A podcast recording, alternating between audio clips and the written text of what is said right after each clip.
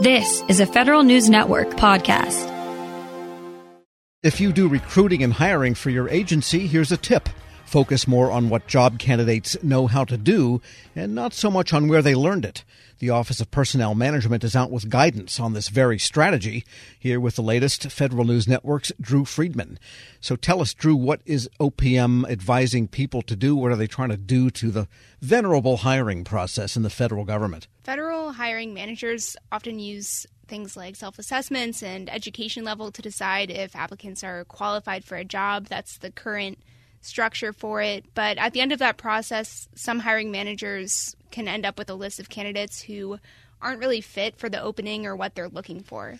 And that can lead to a lot of frustration. Sometimes they'll cancel cancel the hiring effort altogether. So, in response, OPM is telling agencies to emphasize what they call skills based hiring. So, that values all relevant skills for the role, whether that's learned in the classroom, on the job, or on one's own. And OPM director Kiran Ahuja said that focusing on what an applicant can do, not necessarily where they learned it, will help expand applicant pools and then eventually narrow that down to what they're looking for. Right. The danger is because they went to Harvard, you might think they know how to do something, and that can get you in trouble and just get the wrong person in. Exactly. Just kidding about Harvard, but you know what I mean.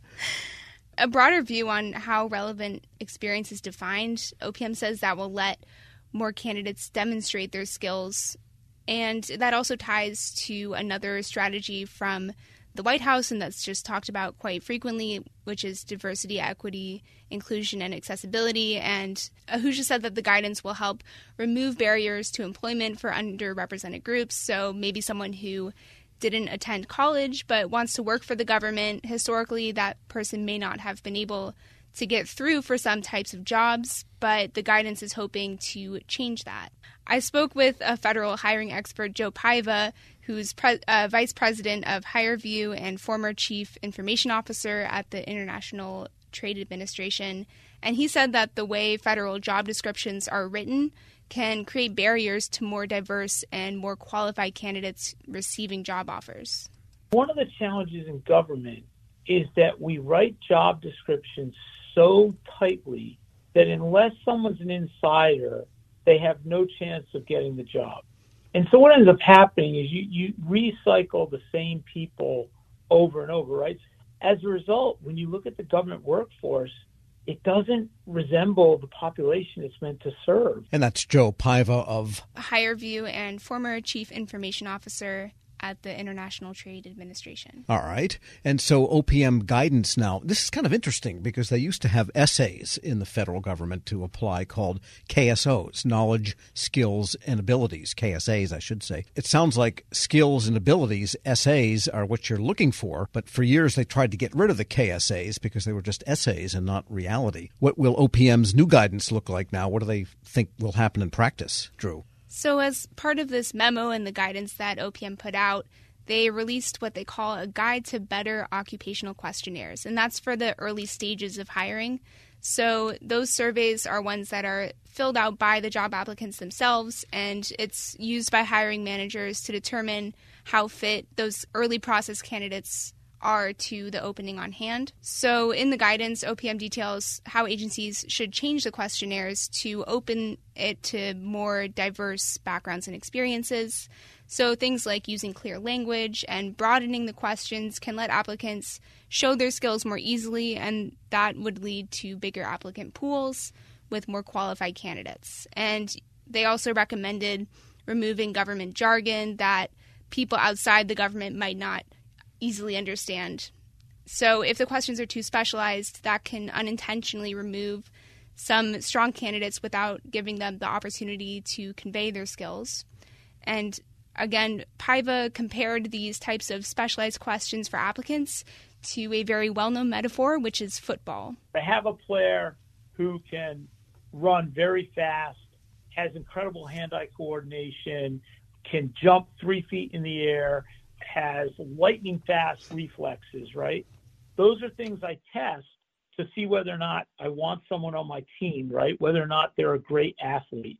As opposed to what the government will have the tendency to do is tell me how many Super Bowls you've been in, how many passes you caught in each Super Bowl, and how many times you ran out of bounds. Not a bad metaphor.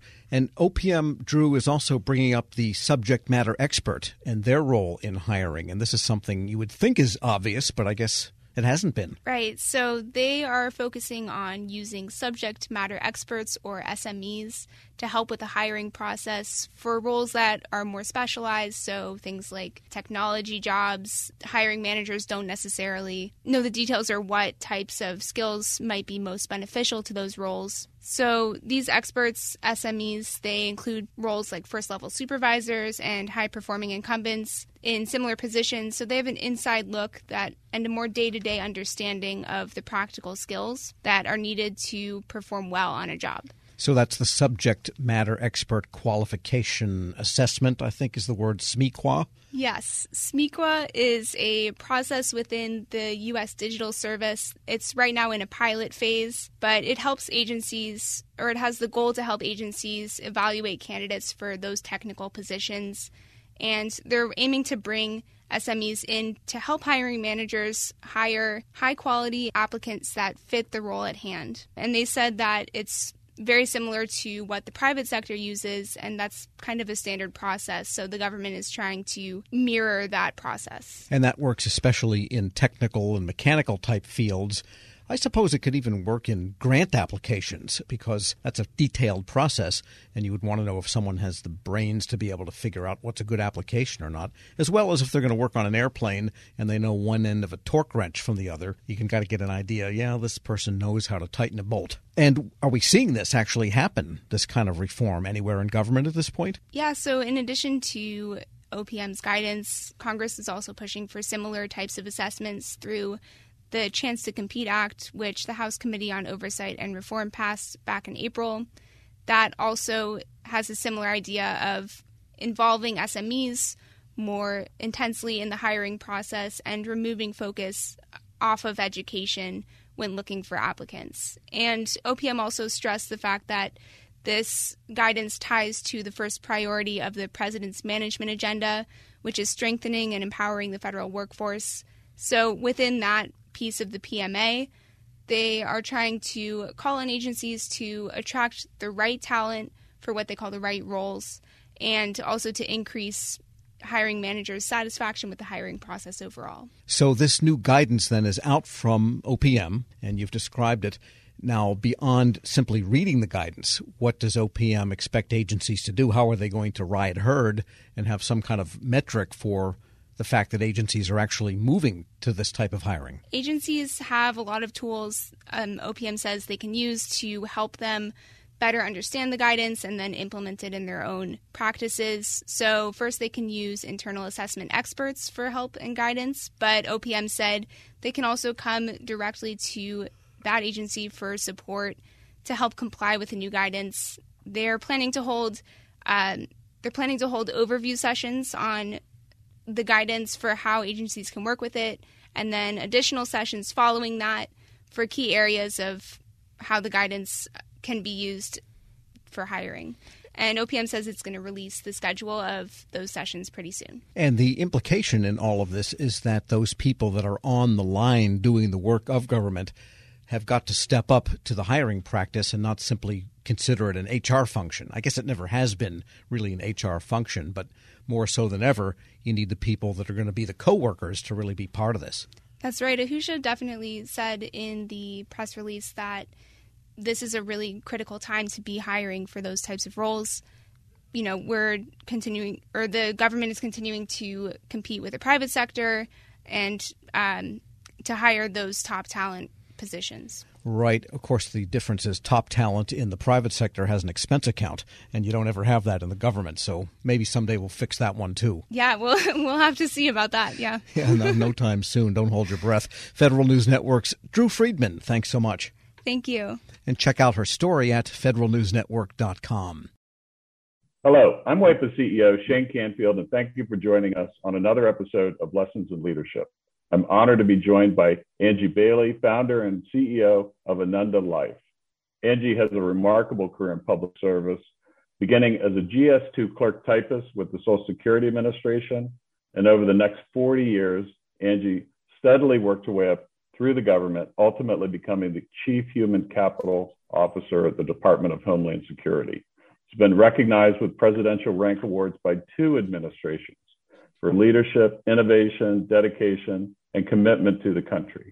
Angie, thank you for joining us. Thank you, Shane. What a pleasure to be here. Angie, you've made quite a name for yourself as a leader in the federal workforce. Who was the first person you remember looking up to as a leader, and what about them inspired you? You know, I often think about this because you know sometimes we think of the people that we look up to the most as being somebody that throughout our career has you know been at the highest levels and all.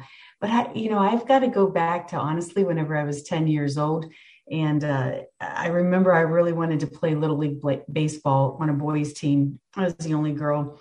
And interestingly, it was the women who would keep saying to me that no, I couldn't play. And then one day, whenever I was there to sign up yet again, uh, there was this guy. His name was Delbert Beiser.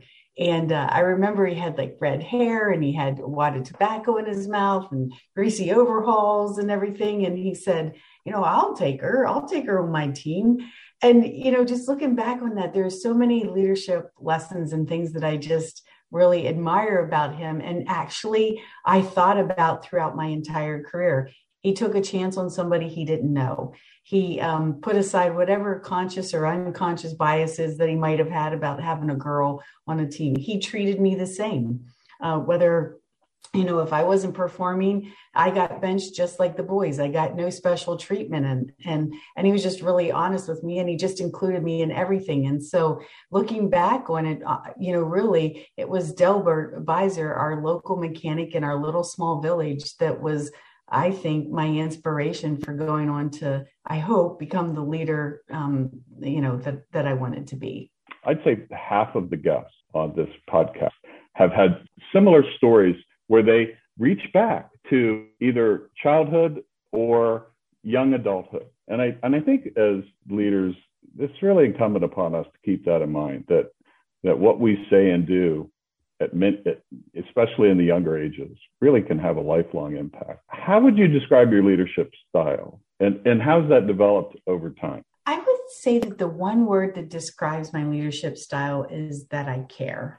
Um, I guess that's more than one word, but I care. Uh, I, I've always cared about the mission. I've always cared about the people. I've always cared, you know, about making sure that that they had what they needed or that they were developing the way, uh, you know, that they aspired to develop. And I tried to take this approach of not treating people the way I wanted to be treated, but instead treat people the way they wanted they want to be treated. And I think that that really kind of developed over my career. You know, I started out just like most leaders do where it's very results driven. It's all about the bottom line. You need to make sure that you get everything accomplished because you know that's what everybody's looking for the goals the metrics etc but i think as you mature and you go along you start to to your point you draw back on those early childhood days or early adult young you know whenever you're a young adult and you say you know i think that there's a little bit more to this than just the bottom line. And so over time I really began to, I, I think, see a much bigger picture and the entire ecosystem, if you will, and how the people themselves fit into all of this. And that ultimately, at the end of the day, it was all about the people. And so I, you know, I think my my maturity allowed me to then shift and focus more on the people than than so much on results and bottom line. You've been recognized with two presidential rank awards two different administrations. You founded your own company. Tell us a little bit more about your background from the beginning and, and how did that lead you to where you are today? Well, you know, it's kind of interesting, like you said, that I started out as a GS2 of Social Security Administration. I mean, what I really wanted to be was a criminal prosecuting attorney. Yes, that's that was absolutely my dream. I sometimes joke and say what I really wanted to be was a mafia don, but that wasn't going to work out. So, you know, had to be a criminal prosecuting attorney.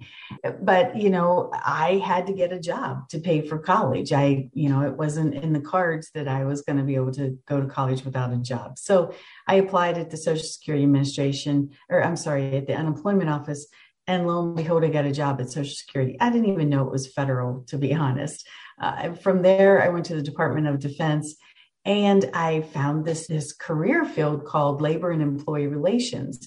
And honestly, it was as close as I was going to get to being a criminal prosecuting attorney. I didn't go on to be a, a, criminal prosecuting attorney, but I went on courtesy of Department of Defense to get both my bachelor's and my master's in leadership because the whole study of leadership I just find incredibly fascinating. Um, you know, from hi- historical to current uh, current times, I just it's just something that's just really fascinated me, and so I just I would say I'm a lifelong learner of leadership. And then I would say some of the other things that got me maybe where I am today is I never really said no to anything. If people asked me to take on a new challenge, even if I wasn't sure I was going to be successful at it, I would say, you know what, not sure this is going to work out, but more than happy to give it a try. And it always worked out. But I think giving things a try and just not saying no to opportunities uh, is what really led from one position to the next. I feel like I was always rewarded for just stepping in or stepping up and taking on the challenges that sometimes no one else wanted to do. Angie, thanks so much for joining us today. Oh, thank you, Shane. It's such a pleasure. I, I really appreciate you giving me this opportunity. Thank you. This has been the Lessons in Leadership podcast. I'm CEO of WEPA, Shane Canfield. Looking forward to talking to you next time. Grab a 30-day free trial of LiveXLive Plus, and you'll get unlimited skips, commercial-free music, and all of the podcasts and live streaming events you can handle. Visit livexlive.com slash podcast one to learn more and start your free trial.